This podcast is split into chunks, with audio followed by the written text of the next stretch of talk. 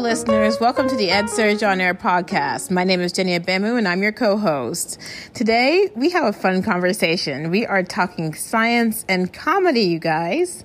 And this is the fun part. There's actually a really, really um, intricate art to making science fun and entertaining. Bill Nye has done it. Neil deGrasse Tyson has done it. And maybe now it is time for a woman. Well, meet Sophia Shrand. If dogs are so real, why aren't there any dogs in my studio right now? Hello? Dogs? Hello? There's no such thing as a dog! Some people would have you believe that a dog looks like this. Then along comes somebody else and says, actually, a dog looks like this. well, which is it? Can't be both. They say that dogs are running around chewing on bones. Well, my doctor said my body is full of bones. Why am I not covered in dogs right now? this thing cracks me up every single time I watch it. So, Science with Sophie mixes a bit of feminism with science, a difficult combination of things to put together in a comedic fashion. But she does it well, and her goal is to get more kids, particularly more girls, interested in STEM. We'll have that conversation with Sophie right after this. This episode of the EdSurge On Air podcast is brought to you by the EdSurge webinar, Making EdTech Efficacy Actionable. Do you wonder if you're getting enough bang for your EdTech buck? Do you want to have a conversation around efficacy but aren't sure where to start? This panel discussion is for you. To learn more, visit edsurge.com slash e slash webinars and click register now. Welcome back, listeners, and welcome Sophie to the EdSurge On Air podcast. Thank you. Happy to be here. Excellent. So we are excited to have you. I wanted to first ask you, I after you showed me your YouTube videos and stuff like that, I was so excited. What was the, what is the goal of your show Science with Sophie? How did you begin it and who's on your team? Ooh. The goal of Science with Sophie is to provide strong female science role models to everybody.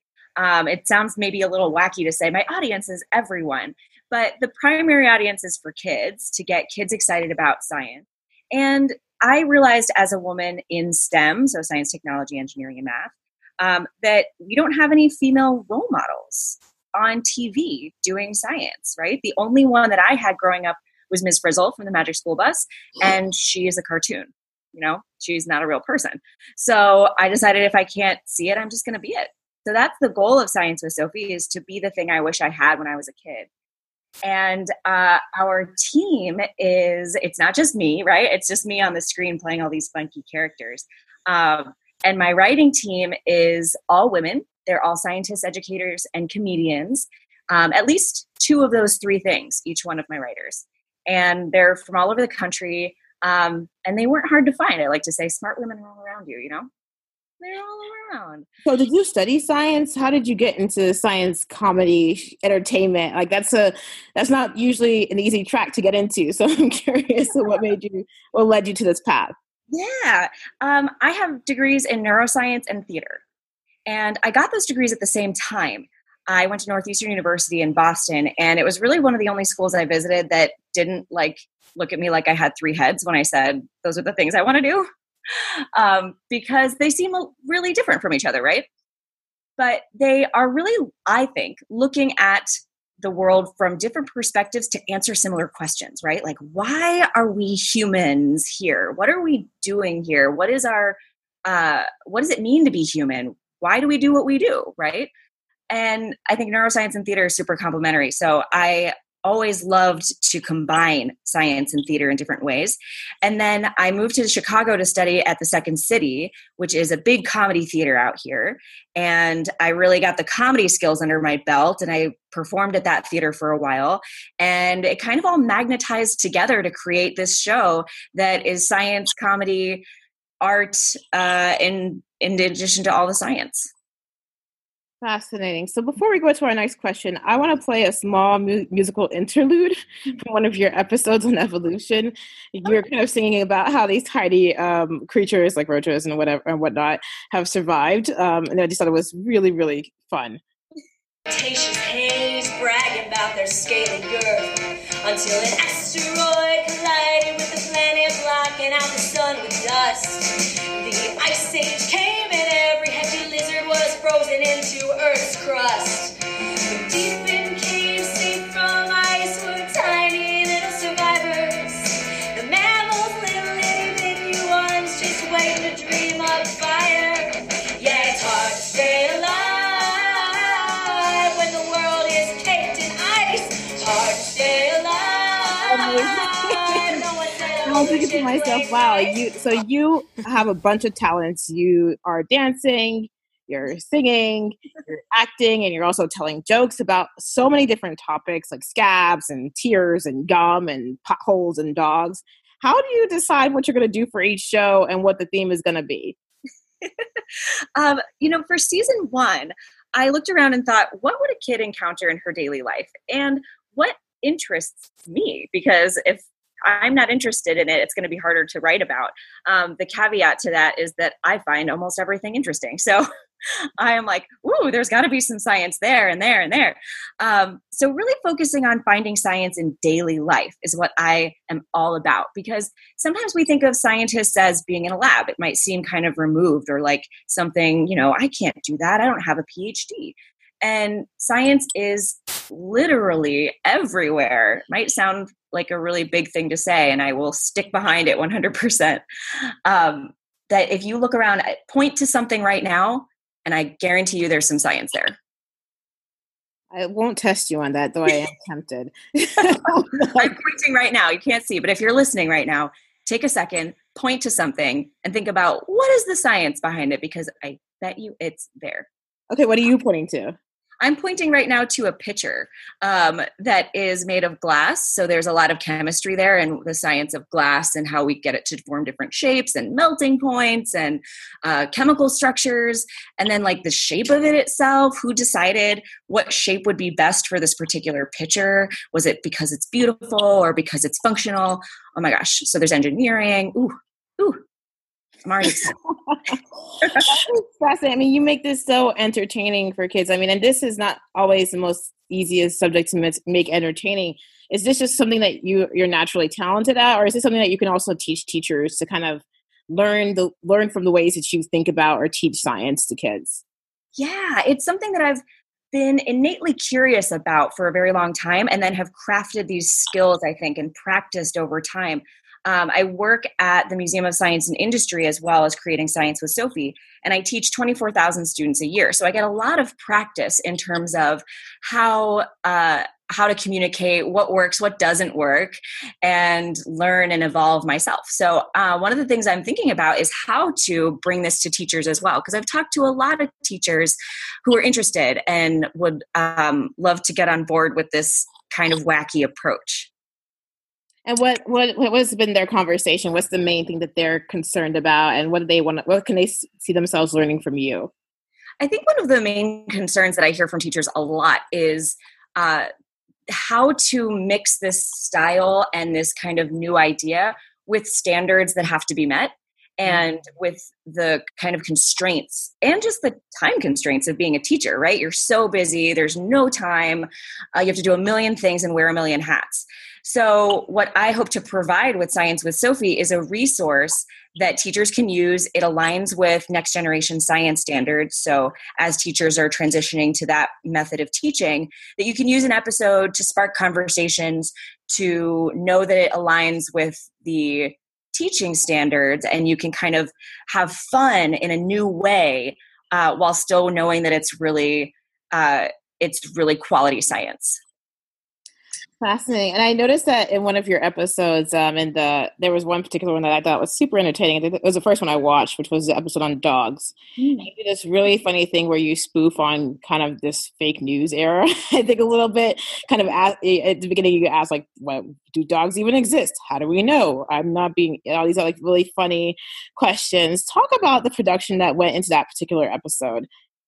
Yes, that one is one of my favorites because it really kind of gets to the point that good science makes for good life skills. So, in science, one of the things we talk about a lot is bias, recognizing bias, being able to analyze from evidence, and being able to ask really good questions, testable questions that you can find evidence to support.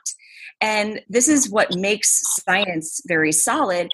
And it's a good thing to be able to do in your life, right? To look around and be like, hmm, there's a lot of information in the world, right? There's so much information coming in from all sides, all angles, all media, constant 24 7 news.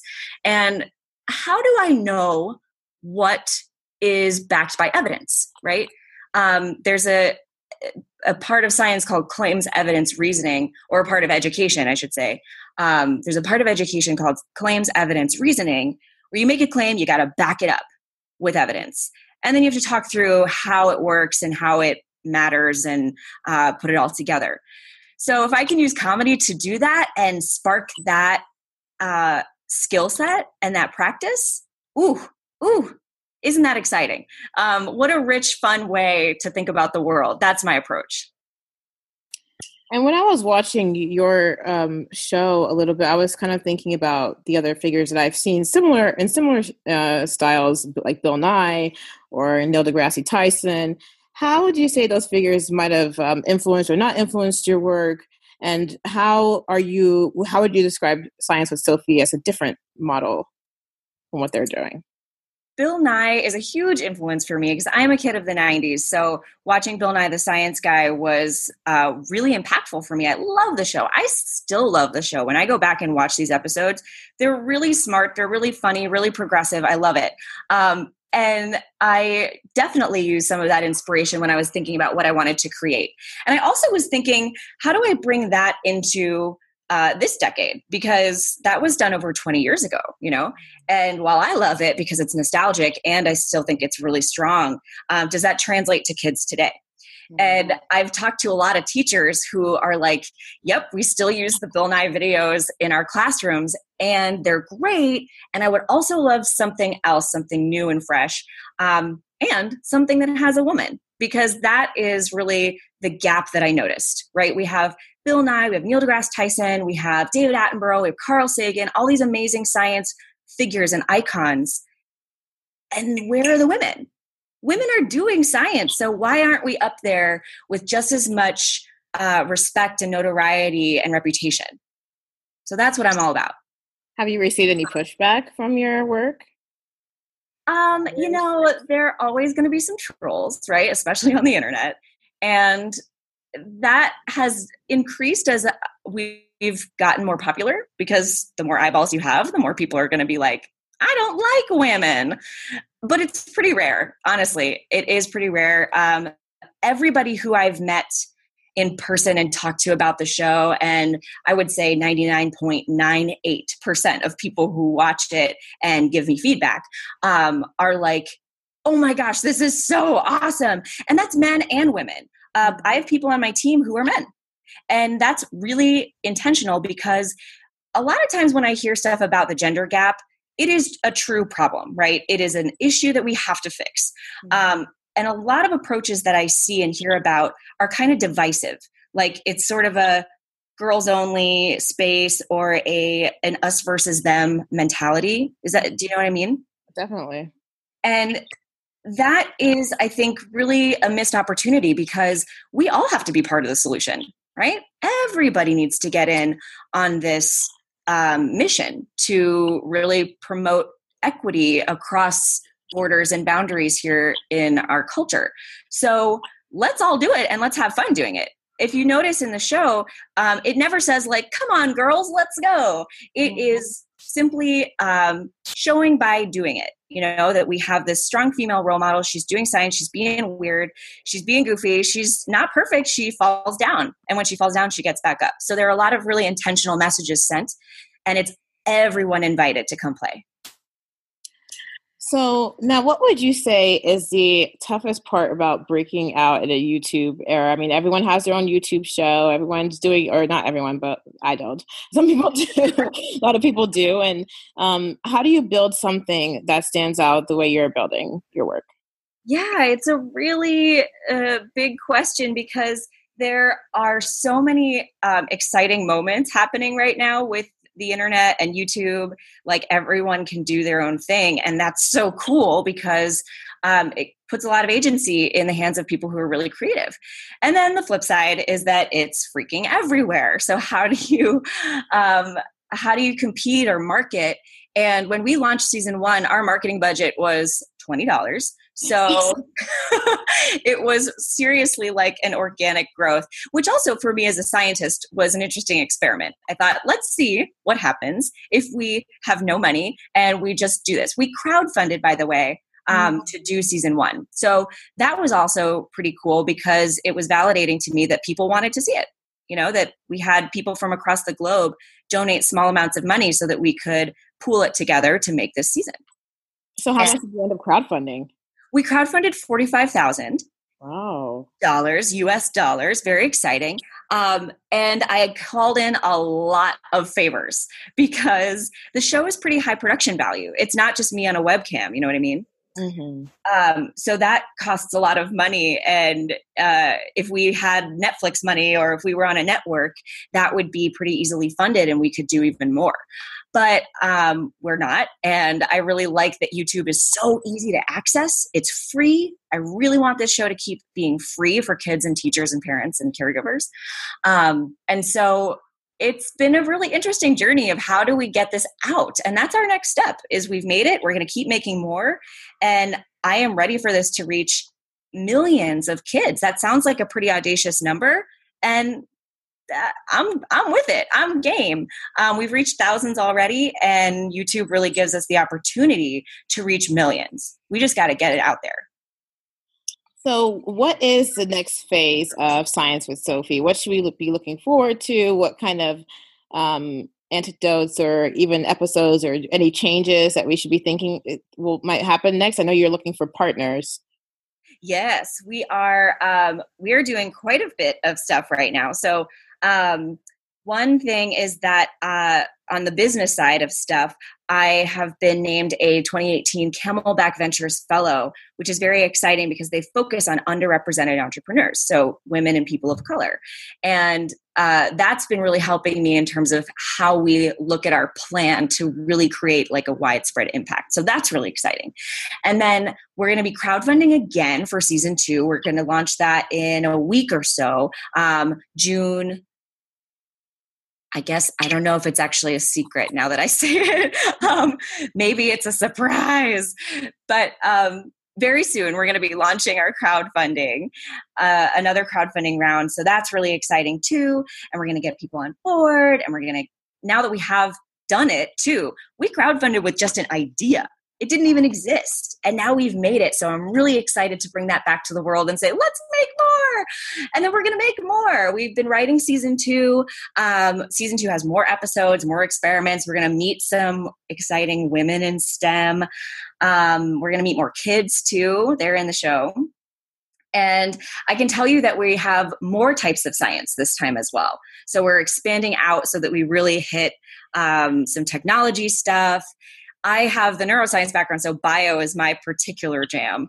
So season one is kind of bio heavy because I love that. Um, I love the other stuff too, and we're gonna get uh, we're gonna get really creative and, and wacky with it. Fascinating. So where can people go if they want to support your work when the campaign launches? We'll be launching on Indiegogo. So if you do indiegogo.com backslash science with Sophie, that will be where we live. Um, and then we will also be, if you want to check out the series, we're on YouTube. So youtube.com slash science with Sophie. You can also go to sciencewithsophie.com and that has all the episodes and we'll have the link to the crowdfunding too. Excellent. Well, thank you so much, Sophie, for joining us today. We really appreciate having you on and super entertaining. Thank you so much, Jenny. It was such a pleasure. Thanks for having me on and for inspiring scientists everywhere. This has been the EdSurge On Air podcast. This episode was produced and edited by me, Jenny Abamu, and you can give us a grade on the quality of this podcast by rating us on iTunes or sending an email to us at feedback at edsurge.com. You can also subscribe to us on your iPhone podcast app, Stitcher, SoundCloud, or wherever you get your podcast. We'll be back next week with more on the future of education.